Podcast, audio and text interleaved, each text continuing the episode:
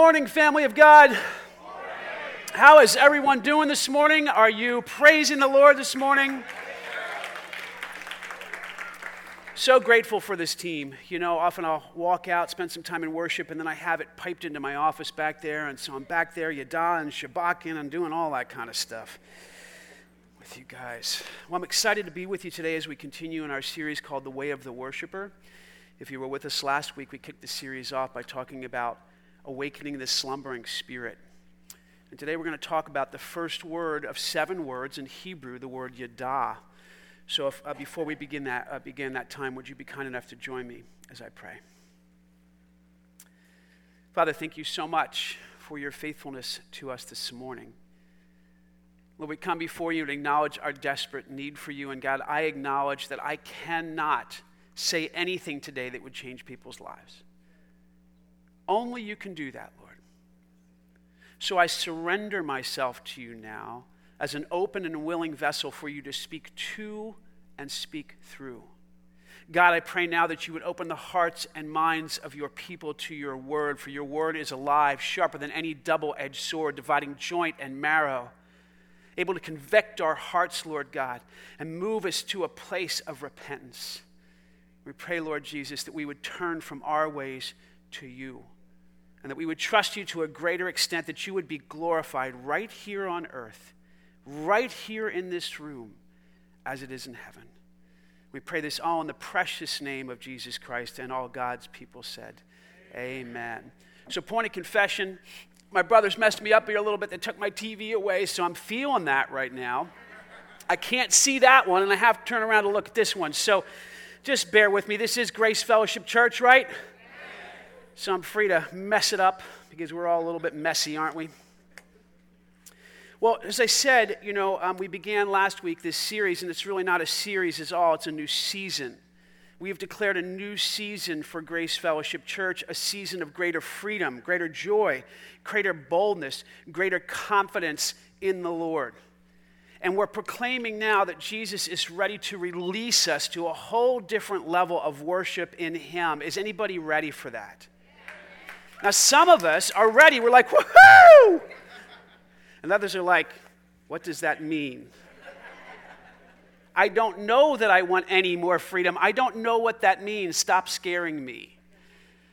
Now, when we first um, kind of planted this church 10 years ago, um, I knew that I was coming home to some of my roots. You know, a lot of people say that Southern York County is rather Germanic. I'm a German.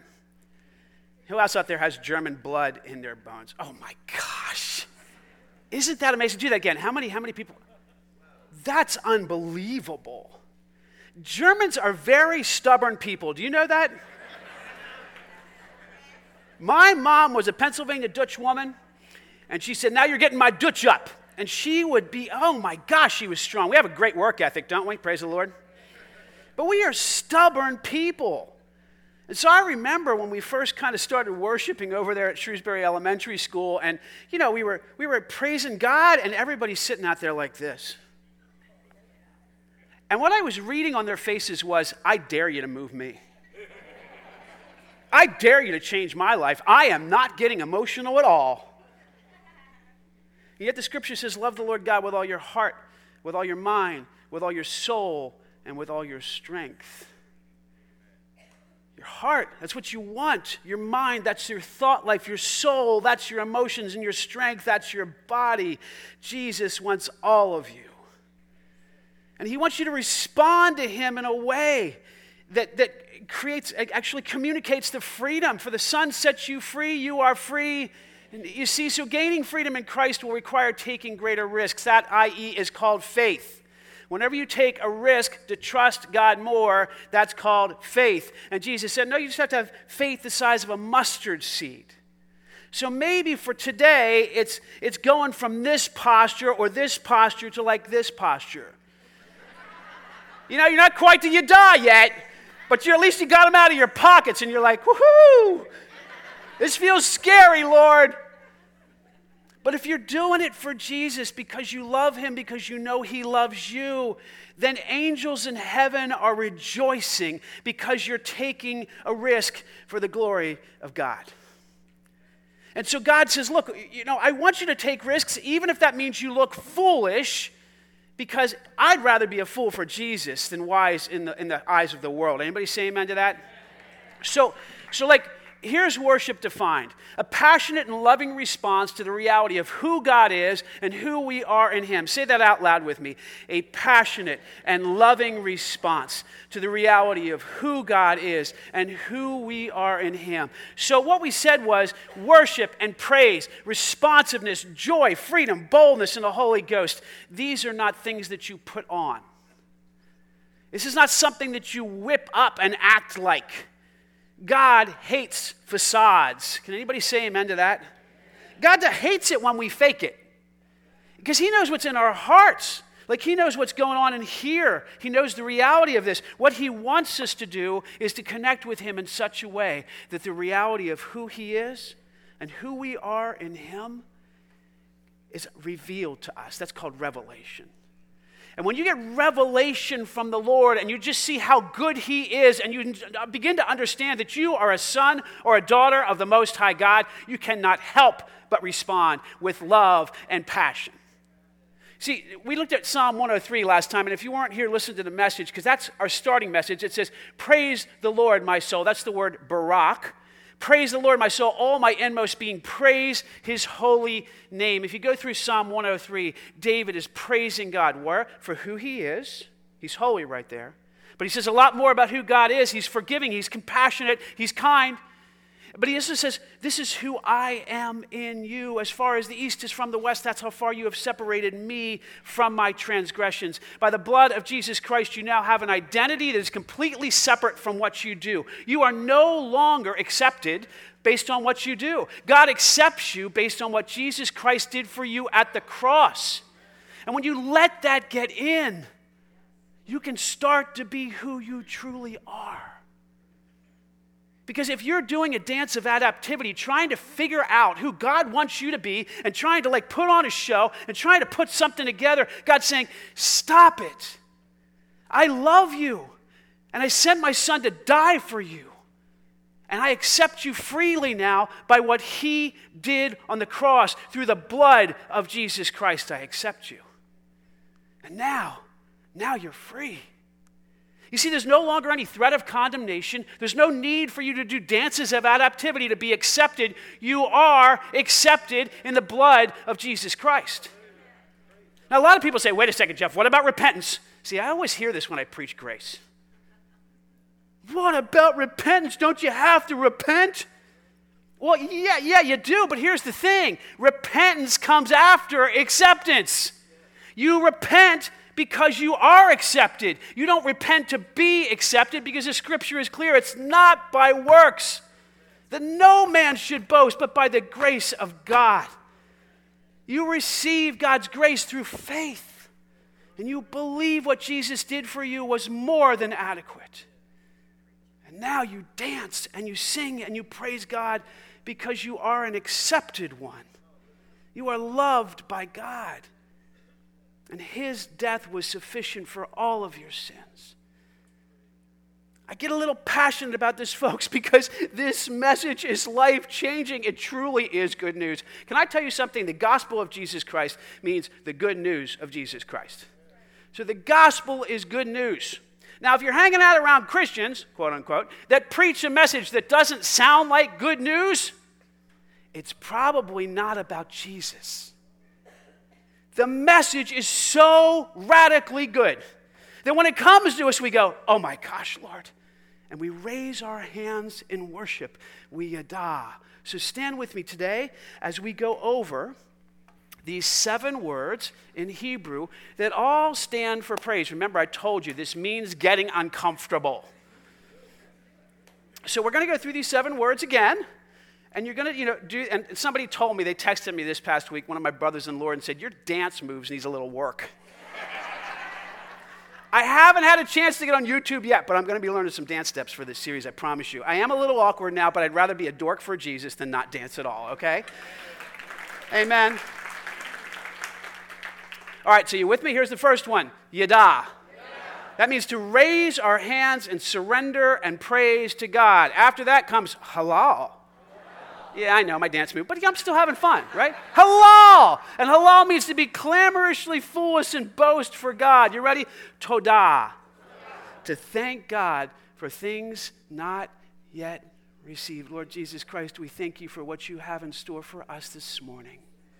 We thank you, Lord Jesus, that you long to set the captives free, and you're going to do that right in this service. We pray this in Jesus' name. Amen. That's Todah. Shabak. Shabbat. that was a kind of a half anemic Shabak. Shabak. Oh, that was really good. One of my brothers, Ben Lawrence. What do you call this, Ben? Is he here? A barbaric yelp. A barbaric yelp, right? Shabak. That's Shabak right now. After that is Barak. Barak is to kneel before God in reverence and submission in all of who he is. Zamar, and you can do this if you want. Andrew laughed at me last week. You can do like this. How, is this to play instruments beautifully for, for God? And then Tahila. Yeah, it reminds you of the Ricola commercial. Okay, you can have a seat. These are all in a booklet that uh, many of you received last week. We made a bunch of these things, but Tree is telling me we still don't have enough. So I'm going to ask you to do me a favor. One is if you're getting booklets for someone who doesn't attend Grace, we're honored that you want to share it with them. But this week I send out a PDF file to everybody in the body. If you're not on our email list, get on that and uh, we, will maybe send out another PDF at some point here in time. Um, but we're going to be making up more this week, okay? So please be patient with us. Um, if you need to get an email from us to get the PDF this week so you can kind of catch up and be with us in it, um, go ahead and tell the information counter out there and we'll make sure we get that to you. So we're on page 39. You also have a refrigerator magnet that kind of shows these seven words. And today we're actually going to be on pages 11 through 14 when we focus on the word Yada. So, remember, these seven words are not just physical positions, they are postures of the heart. God doesn't ever want us to take things, quote unquote, like at face value. He wants us to go deep with Him. And so when we, when we kind of look at the word yada today, we're not looking at just raising our hands. We're looking at what raising our hands means. What does it mean to God, and what does it symbolize in our lives. When we raise our hands together, or when we raise our hands independently, it means a number of things, and I'm going to give them to you right up front today. It means, first and foremost, we surrender. Secondly, we celebrate. And third, we follow. When I raise my hands, yada, before the Lord, it means I surrender to you, God. I celebrate who you are, God, and I'm choosing to follow you, God. Now, how many of you remember the first, how many of you have never raised your hand in church? Just go show of hands. I tried. I tried. Not one person raised their hand. Dag. I thank you. There you go, gentlemen. Thank you very much. So, so here's the thing. Like many of us, like, you know, we come from the hand raising expression. So when we come here, we kind of go, oh man, these are my peeps. You see people doing this, right? Other of us go, oh yeah, like I, I am not going to raise my hands. And, and by the way, we don't say you have to raise your hands. It's not about raising your hands, it's about being free enough to raise your hands. You see, are you free enough to raise your hands? You may be a very contemplative worshiper and you're going, yeah, with your hands in your pockets. Yeah, that's me, Jeff. Look, like I have a lot of people that take personality profiles and they go, I'm just an introvert. I go, well, that may be true, but you're also scared to death. no, no, I'm introverted. That's why I don't talk to anybody. Well, uh, yeah, you are kind of introverted, but you're also really afraid. And here's the thing perfect love casts out all fear. Because fear has to do with punishment. The one who fears has not been made perfect in love, the scripture says. Scripture also says, Fear of man proves to be a snare, but those who trust in the Lord will be kept safe. So, how many of you in here have ever raised your hands in worship to God? Go ahead, and just raise them up. Do you remember the first time when you did that? I want you to think back on the first time you ever raised your hands in worship to God. Mine was at a, a little school, of a big school, uh, down in Baltimore called Roland Park Country School. I was at the first iteration of Grace Fellowship Church down there, at least in this area, in this region. And I remember coming to this church and I was coming to Jesus and I'm thinking, oh my gosh, what is happening to me? And, and I would stand in this large group of people like this. And then one day, all of a sudden, I, I found my hands up in the air. And I'm like, oh, what am I? I am becoming a freaking nut. I'm becoming a Jesus freak. I can't believe I'm doing this. Amen. There you go. But when we do that kind of thing, it's indicative of our passion for God becoming greater than our self consciousness. I want to say that again. Have you allowed your passion for God to become greater than your self consciousness? See, that's what needs to happen. That's what God wants to have happen in your soul. Because remember, we talked about this last week. Self consciousness has to do with self absorption, and self consciousness is part of the fall. Go back to the garden, go back to Eden. There was man and woman naked and unashamed. What does that mean? It means they were physically naked. I believe that. But it means much more than that. It means there was no self consciousness at all. They were completely free in their relationship with God and their relationship with each other. Can you imagine what that must have been like? There was no need for makeup. No, I mean, there wasn't. There was no need for any cover up. Why? Because they were who God made them to be. And they were free. That was called the first Adam. Do you know who the second Adam is? Jesus Christ. And so when he comes back and he dies on the cross for you and he says, It is finished, whoop, you go right back to that place of freedom that we had in the garden. Now you're living in a broken world, but you are a free agent of God. You are an ambassador for the Most High King. You are one who is free now. And self consciousness gets thrown out the window. Why? Because you're a child of God who's God conscious. Your eyes are fixed on Him, the author and perfecter of your faith. And so, what happens when we throw our arms up in the air for the first time is our passion for God overwhelms our self consciousness. And sometimes we go, What in the world am I doing? Boom! We pull them back down again. Some of you are at this stage, others at this stage, others really high up. And remember, I'm not talking about physical positions here, I'm talking about a posture of the heart. I want you to listen to some of the things that God says using this word yada. Yada, remember, means to stand and to throw up arms to heaven, to surrender and celebrate God. This word is used also when throwing a stone, yada. You throw them up, you throw your arms upward with passion for God and love for God, and you say, I surrender to you, God. I celebrate who you are, God, and I choose to follow you, God. Listen to 1 Chronicles 23 30.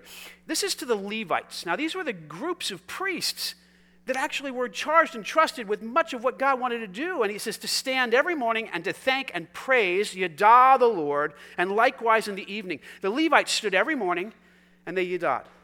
And they stood every evening and they Yadad. Here at Second Chronicles, and this would be very significant given where we were last year. How many of you were with us last year in Second Chronicles 20? Just show of hands. Talked about King Jehoshaphat, remember? And the, the army that was marching against Israel, and he mobilizes the choir. And listen, in Second Chronicles 20, 21, and when he consulted the people, he appointed singers unto the Lord, that they should praise Yada, the beauty of his holiness. And they went out before the army and said, Praise the Lord, Yada, Yada the Lord, for his love endures forever. Now, you remember what happens when they're doing this? They are marching out without any weaponry against vast armies that would typically just destroy them. And what does happen? They're praising God, they're dying, they're walking around, and I'm going to trip on my shoelace here in just a second. They're praising God, and God causes ambushes among the opposing armies. And not one of them, not one of the Israelites is touched. And the opposing armies defeat each other. God wins the battle.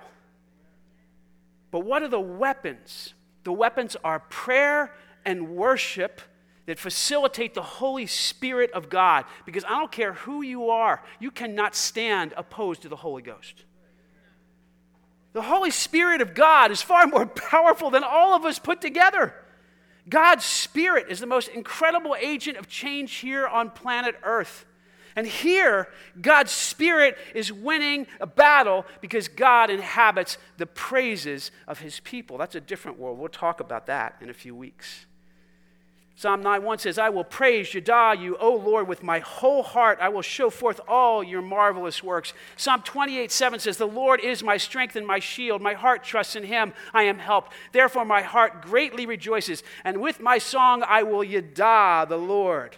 Psalm 35, 18, I will give thanks in the great congregation. I will praise, I will yada thee among the people. Listen to Psalm 42, 5, which probably most of you know. Why, my soul, so downcast? Why so disturbed within me? Put your hope in God, for I will yet yada him, my Savior and my God.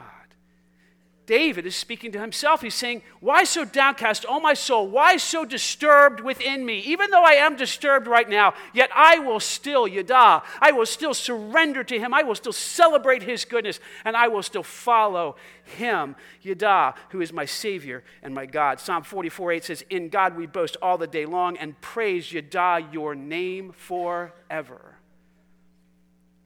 Scriptures go on and on and on into his gates with thanksgiving and to his courts with yada. Into his gates with thanksgiving and into his courts with yada, with praise. Be thankful to him and bless his holy name. You see, these are just a taste of the 114 scriptures in the Old Testament that contain the word Yada. This makes Yada one of the most popular words that we're going to look at during the seven. Well, we have one that actually exceeds that, believe it or not, it's halal halal, right, is the root word of hallelujah. And that exceeds the number of times here. So I want to read you a story this morning, and this is the story of Leah. Um, and I, I want to read this story to you because, because this is the first, the first time that the word yada appears in the scriptures. It's Genesis 29. Now, this is not always true in the scriptures, but when God does something for the first time, he's setting a precedence. When God ever does anything for the first time, he's setting a precedence, and that precedence remains because God remains the same yesterday, today, and always. And he's setting a precedence, and then he'll build on the precedence over time, revealing his goodness to his people. Now, we're going to read this story from Genesis 29, which is the first iteration, but I wanted to show you a quick little video about how to do a little studying on your own at home. This is called an interlinear Bible, and all you need to do is get on the web and type in whatever passage you want. In this case, it's Genesis 29, and I think I'm starting at verse 31. I am, and then I'm typing in the word interlinear. Now, I'll show you why this is important and how you can use this as a tool, not just to gain knowledge, because knowledge puffs up but to have greater intimacy with God. So I came then to this, which is at Bible Hub. That's one of the great places to go. And you see what happens here. You see the Hebrew, and then you see the English under the Hebrew. Remember, Hebrews read from right to left, not from left to right. So you're always going this way when you read these words. And this is Genesis 29, and it says, And so conceived Leah a, a, son named Reuben. You can click on that word, and you can see that Reuben occurs 72 times in the scripture. And then you can also click on the Strong's Hebrew word that will take you to the definition of the word Reuben. And Reuben means, behold, a son. That's the oldest son of Jacob. All right, so Leah, we're going to talk about her this morning. She gave birth to this firstborn named Reuben. And you can also then see all of the iterations of that word, Reuben, in the Old Testament scripture. Look, uh, Rick Warren said this never, never have we had such tools to study the scripture and such little use. Never have we had such amazing tools to study the Word of God, and yet so little use. So here, and that we're going to look at the word yada, which comes up in this passage, and there it is for the first time, yada. And if you click on the 114 occurrences, you can see 114 occurrences, or you can go to the Strong's Hebrew and see that. So here's all the occurrences of the word yada in the scripture. And I went through every single one of those in preparation for this message just to prayerfully consider, Lord, how would you guide us? And I landed on the first one. You go through 114 times, you at least expect God to say it's around 50 or 60. So, but look here, he says, and, and here she has a child and she names that child Judah. So we're going to click on Judah there for a second and show you that Judah, at its root, is it, well, here's all the occurrences of the word Judah, but look where its root is. It's, it says here, probably from Yada. So the word Judah is from the word Yudah. The word Judah means praise. Now, who's the lion of Judah? Jesus Christ is the lion of praise. Judah.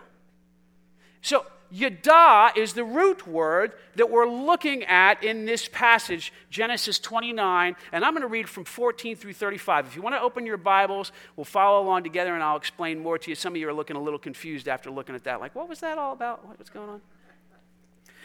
When you get in and you parse out words, what you're looking for is for Jesus Christ to speak to you. So, you know, you have the Spirit guiding you in the Word of God.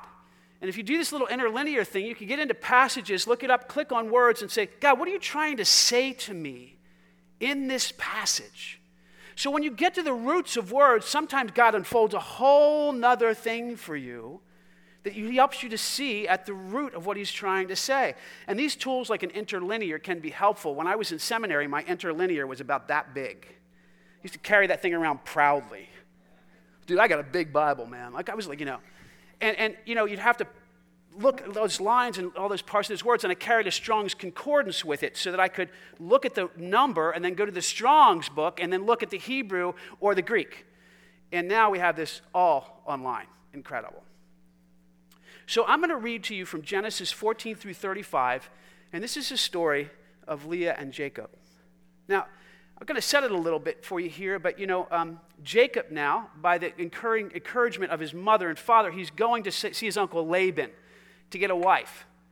And uh, you'll, you'll kind of hear this story from 14. So after Jacob had stayed with him for a whole month, this is with Laban. Laban said unto him, This is his uncle, just because you're a relative of mine, should you work for me for nothing? Tell me what your wages should be. And Jacob's been, you know, waiting for this moment because he's got his eyes on Rachel. She's a hot woman. Now, Laban has two daughters. The name of the older one was Leah, and the name of the younger one was Rachel. Leah had weak eyes. The, the, word here means she was weary, she had sunken eyes. You can put it this way Leah was acquainted with pain. But Rachel had a lovely figure and was beautiful. Right away, there's comparison and contrast between these two women. Now, by the way, Rachel's heart wasn't very good before God, but Leah's heart is a different case. So Jacob was in love with Rachel, and he said, I'll work for you for seven years in return for your younger daughter, Rachel. And Laban goes, Dude, let's do it. So it's better that I give you her to, than to some other man, he said. So stay, stay here with me. So Jacob served seven years to get Rachel.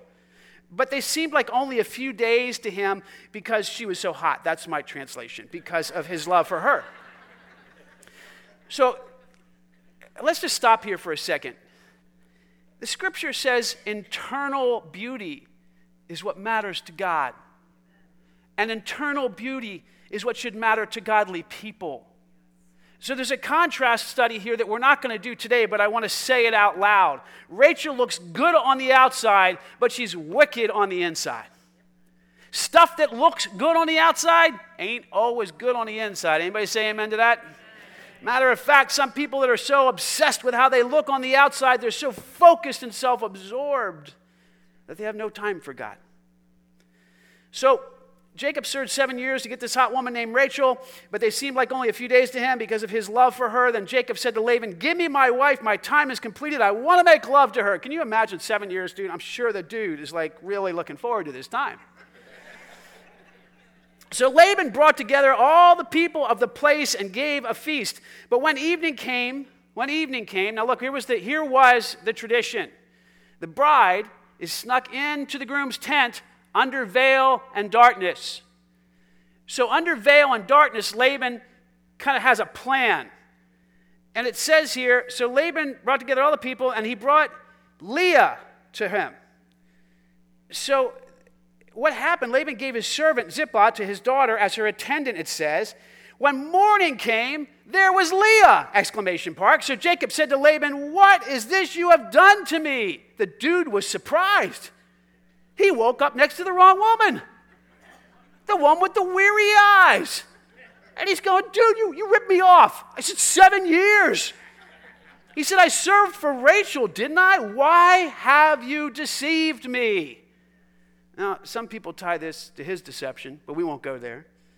Laban replied, It's not our custom here to give the younger daughter in marriage before the older one. Jacob's like, Dude, you could have told me that. Seven years. So, finish this daughter's bridal week, which was a customary thing. Again, they would be making love for a week. Then we will give you the younger one also in return for another seven years of work. So Laban comes to him and says, Yeah, dude, we're just going to multiply it 14 years and you get them both. And Jacob did so.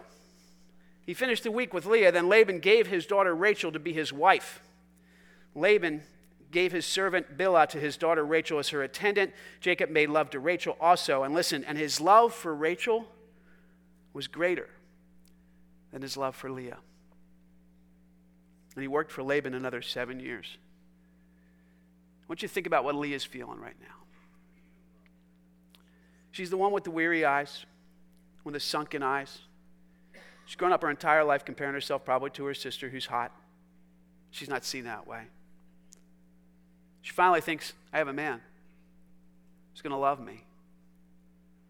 Yet she finds out he doesn't. There's some pain.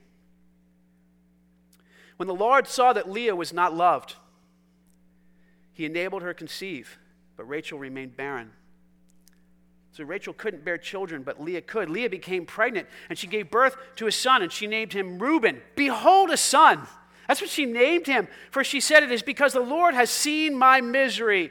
I, I have been in pain because I am loved. Surely, she says, my husband will love me now. Surely, because I've given him his son, Reuben, behold, a son, Jacob, now you'll love me, won't you? But he didn't. She conceived again, and when she gave birth to a son, she said, Because the Lord heard me, that I am not loved, he gave me this one too. So she named him Simeon, which means, Here, the Lord heard me. Names in the Old Testament meant something. What does your name mean? The vast majority, but this is a great conversation starter. I do this in a Walmart all the time. I meet somebody, they say, Hey, what's your name? My name's James. Oh, my name's Jeff. What's your name mean? The vast majority of people, I'd say 95%, they go, I have no clue. I just look it up right there. Most people's names have biblical roots. Do you know that? And, and I, I, can, I can look, your name means behold God. Isn't that awesome? See, my name means heavenly peace. That's what Jeff means. Now, Tracy would disagree with that, what, 50% of the time? But I'm working on it. I am. I'm trusting Jesus for that. But she says to him, Behold, a son. That's Reuben. That she conceived again. And she said, This is Simeon because God heard me. Surely my husband will love me now. And he didn't. After she conceived and she gave birth to a son, she said, Now at last my husband, this is son three, will become attached to me because I have borne him three sons, so I will name him Levi, which means to be attached. Surely my husband will now love me and be attached to me. And she conceived again. This is the fourth son. Every son, she's hoping that her husband will love her. Every son, she's hoping that this pain that's been in her heart most of her life, because she is the weary one, she is the one who is not hot, she is the one who's suffered all this time. And even now, her husband doesn't love her. And now she conceives a fourth son. Now, this fourth son there's a big pivot shift. She conceived again, and when she gave birth to this son, she said, This time I will praise the Lord. She says, The heck with my husband. He doesn't love me. I'm going to praise the Lord. And that is the word Yada. That is the first occurrence of the word Yada in the scripture. And I believe that Leah is saying this I am tired and worn out from trying to gain his love when I'm already by, loved by the one who counts the most. So, God, I surrender to you. God, I celebrate who you are. And God, I choose to follow you. Now, some of you may be identifying with Leah's pain. Maybe you're here today and you've never felt loved. Can I tell you there's someone who does love you more than you could ever understand? But maybe you're in a relationship right now where you don't feel loved. God's there for you. And the scripture is amazing in how it communicates the realities of the human condition to us. Because I think to some extent, all of us are Leah. That doesn't mean we're, we're married to people who don't love us. What it means is that we're married to people who cannot fully satisfy us. There's nothing wrong with dreaming about a spouse, folks. There's nothing wrong with wanting your spouse to love you. What's broken and what's deception is thinking that somehow that human love will fully satisfy the desires of your heart. It will not. It never was intended to. Only God's love can fully satisfy the deep desire of your heart. So Leah throws up her arms and she says, I surrender to you, Yada. I will praise the Lord. So she named him Judah. Now, Judah comes from the word Yada, the same root word which means to praise. So, in her surrender, she is now giving worship to God and giving birth to the lineage of Jesus Christ. God is setting a precedence. And he's saying, I want you to surrender to me. I want you to celebrate who I am. And I want you to throw up your arms and follow after me. For I am the one you are seeking. You see, Leah's pain is all of our pain. So I want to talk to you a little bit about what surrender means. When you throw up your arms, go ahead and put them up in the air right now. Just say this I surrender.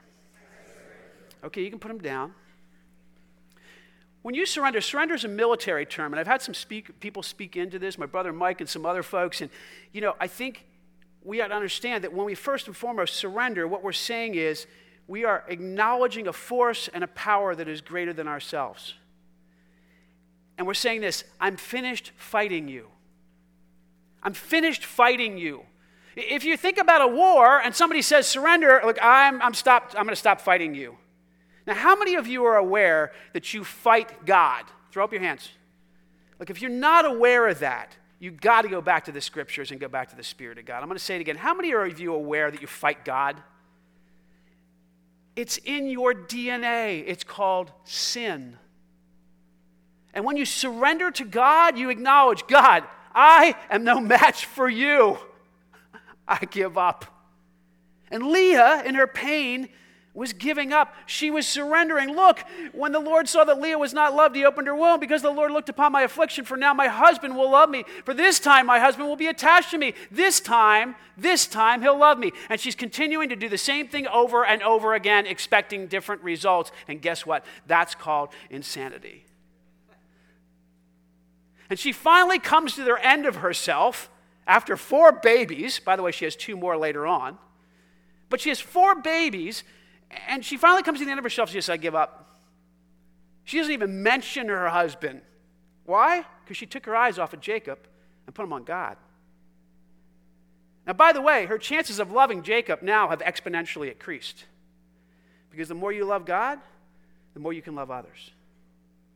So here she is in this codependent relationship where she's looking for life in all the wrong places. She's looking for Jacob to fill this deep need in her heart. Jacob's more in love with his other hot babe, her sister, who she's grown up with the whole time. And she finally gives up and surrenders to God. She says, I praise you, Yada. I surrender to you, God. Now she's in a position where God's love can come to her and move through her to love Jacob in a way that she's never loved him before. You see, the human condition and its sinfulness is one that does not easily surrender to God. All of us want control. And God is sovereign and in control of all things. And He says, Look, I oppose the proud, but I give grace to the humble, opposition to God. How many of you would like to oppose the actual force, the person who created the entire universe? Do you think that's smart? Oh my gosh.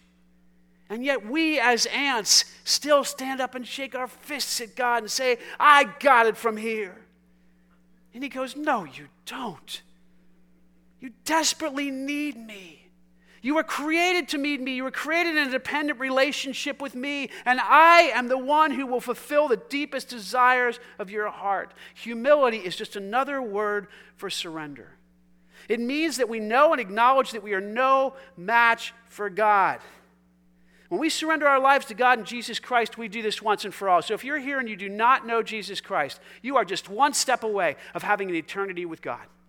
All you need to do is acknowledge your sinfulness invite him into your heart and say, Please come into my heart and make it your home. And he says, I will by no means cast out anyone who comes to me. He's going to rush to you because he loves you and he will save you for an eternity. So we give our lives to Jesus Christ once and for all. We surrender our lives to him once and for all. Say that with me. Once and for all. We surrender our will to Him every day. You have a will, and if you're surrendered in Christ Jesus, and if He lives inside of you, His Holy Spirit is inside of you, warring with your flesh. And you can surrender your will to Him, or you can try it your way one more day. Some of us are smiling and going, I don't really want to go around that again. You see, God calls for us to surrender our will to Him every day. Whether we're going to white knuckle it, way our way through it and try and do it on our own strength, or when we're going to surrender ourselves to His Spirit. And look, when we surrender, here's another thing that happens. When we surrender, we choose to place responsibility for our well being on the one we surrender to. Think about this. In wartime, there's actual like covenants among countries in wartime that when I surrender myself to the enemy, now I say this my well being is your responsibility.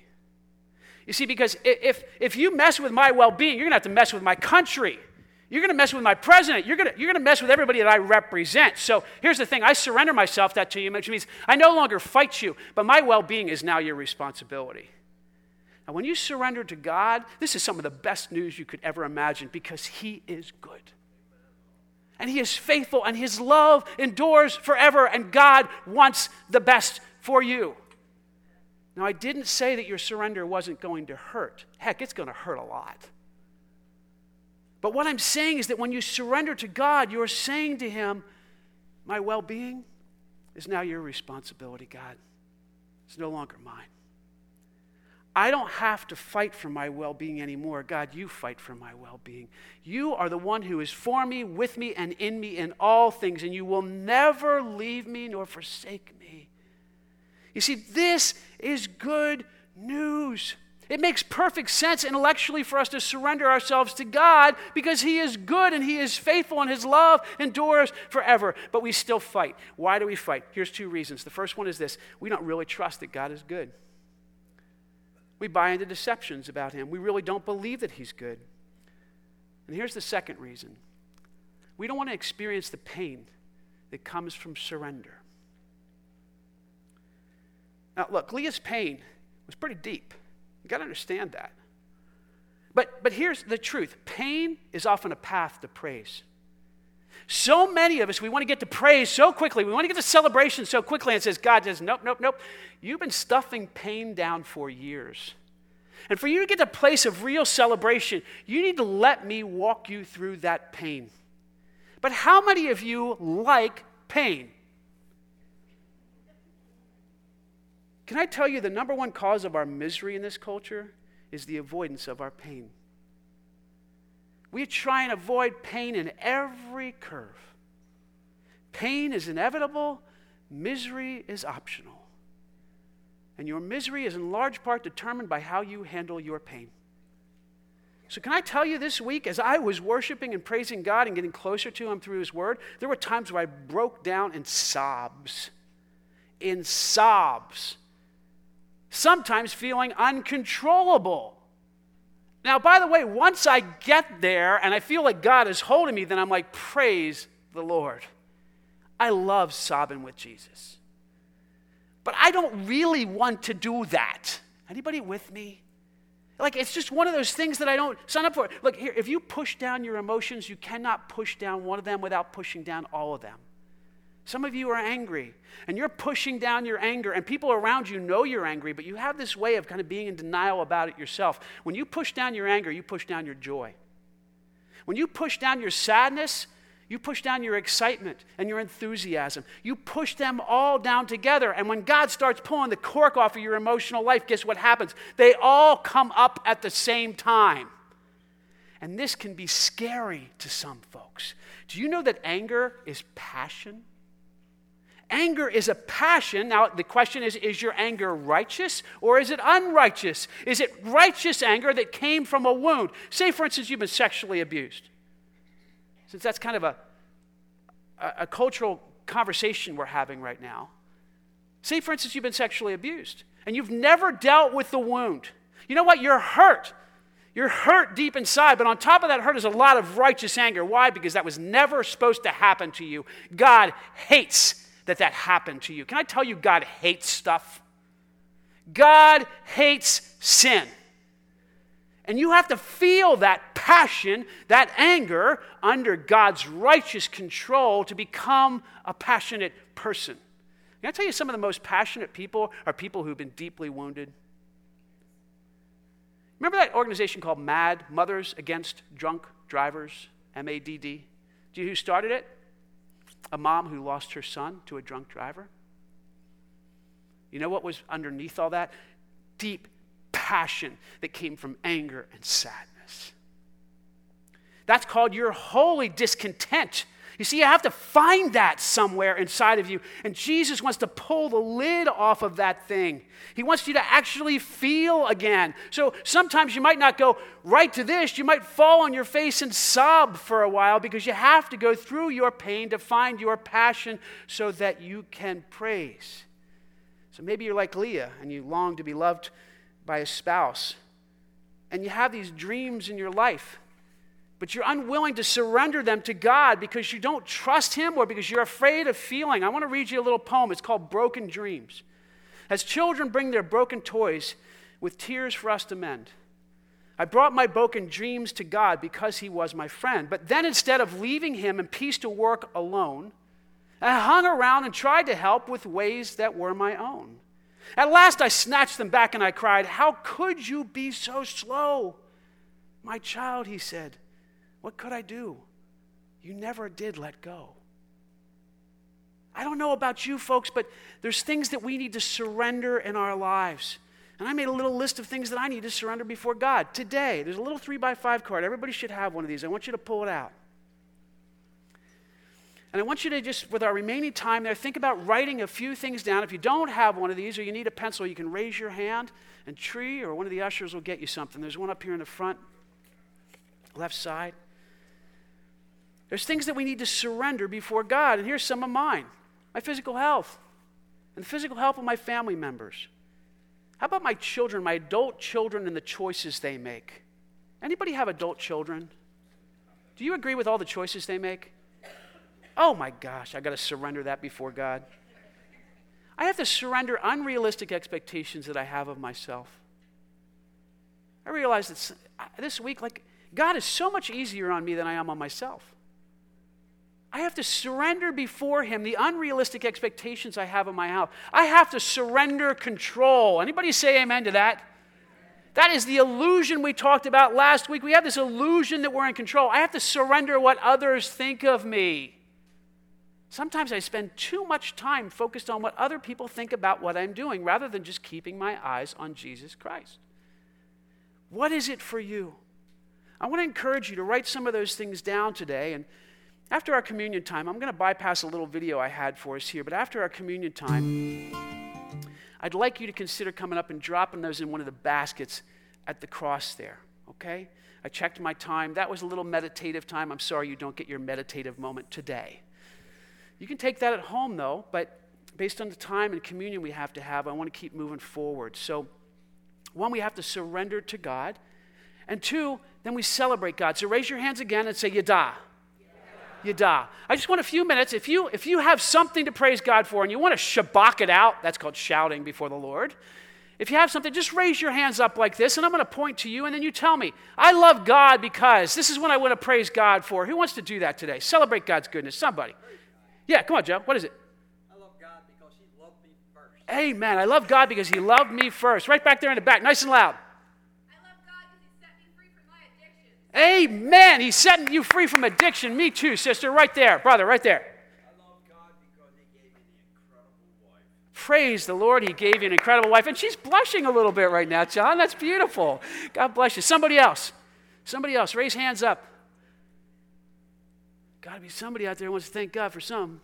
Oh, over here, over here, brother. What is it? I love God for my family. Praise the Lord. Give that a round of applause. Come on. Oh, look, here's the deal. How many of you are Raisins fans? I know the NFL is right now. It's Ravens. I'm sorry, I used the word raisins. Ravens, Ravens fans. How many of you are Ravens? How many of you ever been to a, f- a football game? Put your hand up. You ever been to a football game? How many of you, when you were at the football game or even watched one on your TV, sit in your chair completely lifeless? Do you think when I watched my Eagles win the Super Bowl last year that I was sitting completely lifeless? Oh my gosh, I think Andrew was at the house and some other folks, and we were like freaking out. I was like, woohoo! You ever do that? You do that for football? How much more so should you do that for Jesus Christ? So, would you just give me a big, like, woohoo for Jesus? Come on. That's what this is about, you see? So, so, yeah, exactly. When you celebrate God, you're calling out His goodness and you're saying, God, I love you. Now, the crazy thing is, many Christians will do that at a football game and they'll get more excited about their team than they get about Jesus Christ. We're missing something. Martyn Lloyd-Jones said this He said, A dislike of spiritual enthusiasm can be one of the greatest hindrances to revival. Say that again. A dislike of spiritual enthusiasm can be one of the greatest hindrances to revival. Somehow we've got this inclination to believe that loving Jesus and being part of the church should be this solemn kind of thing all the time. And these kinds of woohoo moments are only reserved for football games. That is a load of bunk. You see, we're supposed to become more enthusiastic about the gospel and who God is and who we are in Him than any football game ever. We must celebrate God. She conceived again and she gave birth to a son. This time I will praise the Lord. She's celebrating God's goodness. And listen to Psalm 9:1. I will praise Yada you, O Lord, with all my heart. I will tell of all your wonderful deeds. David is saying, You are amazing. And he throws his hands up in celebration of who God is. You see, God calls us to do this regularly, to not only surrender to him, but celebrate him. And last, God calls us to follow after him. We're going to prepare to share communion together here today. And you know, I think Leah throwing up her hands and naming her child Judah, that's not a coincidence. It's not a coincidence that that's the line of Jesus Christ. You see, Jesus Christ is the one who showed us what true surrender is. He laid down his life for us. Why? For the joy set before him, he endured the cross, scorning its shame. That's celebration. You see, Jesus is the one whom we celebrate today, and we do this today through communion. Not only that, but he blazed a trail for us to follow. Now, Peter, by the way, was one of the first ones who followed after Jesus this way. He said, Very truly, I tell you the truth. When you were younger, you dressed yourself and where, where you wanted to go. He's talking to Peter. And then he says, But when you are old, you will stretch out your hands and someone else will dress you and lead you where you do not want to go. Jesus said this to indicate the kind of death by which Peter would glorify God. Then he said to him, Follow me. Can I tell you the one who loves you the most is the one who stretched his arms high for you? And he allowed himself to be nailed to a cross so that you now can enter back into intimacy with God. Even though you were dead in your sins, Jesus Christ made you alive with God through his blood spilled on the cross for you. So if you want to know what surrender is like, if you want to know what celebration is like, if you want to know what obedience is like, look at Jesus Christ. He is the author of our faith. In your relationships with another, have the same mindset as Jesus Christ, who, being in very nature God, did not consider equality God was something to be used to his own advantage. Rather, he made himself nothing by taking the very nature of a servant, being made in human likeness, and being found in appearance as a man, he humbled himself by becoming obedient to death, even death on a cross. so that one day every knee will bow and every tongue will confess that Jesus Christ is Lord to the glory of God the Father. So today we celebrate Jesus. And I'd like to ask the ushers to come forward, and I'm going to pray for us as we prepare the elements. Father, thank you so much for your faithfulness to us today. We come before you and acknowledge, Lord Jesus, that as we seek to understand what it means to lift our hands high to you, that you've revealed to us it means to surrender to you, to celebrate who you are, and to reach out our hands and say, God, have your way with us, to follow you, Lord Jesus. So we ask now, as these elements are a symbol, a symbol of your body and blood, we ask that you would prepare our hearts, Lord God, to worship you in spirit and in truth through this act of communion. We pray this all in the precious name of Jesus Christ. And all God's people said, Amen. Amen.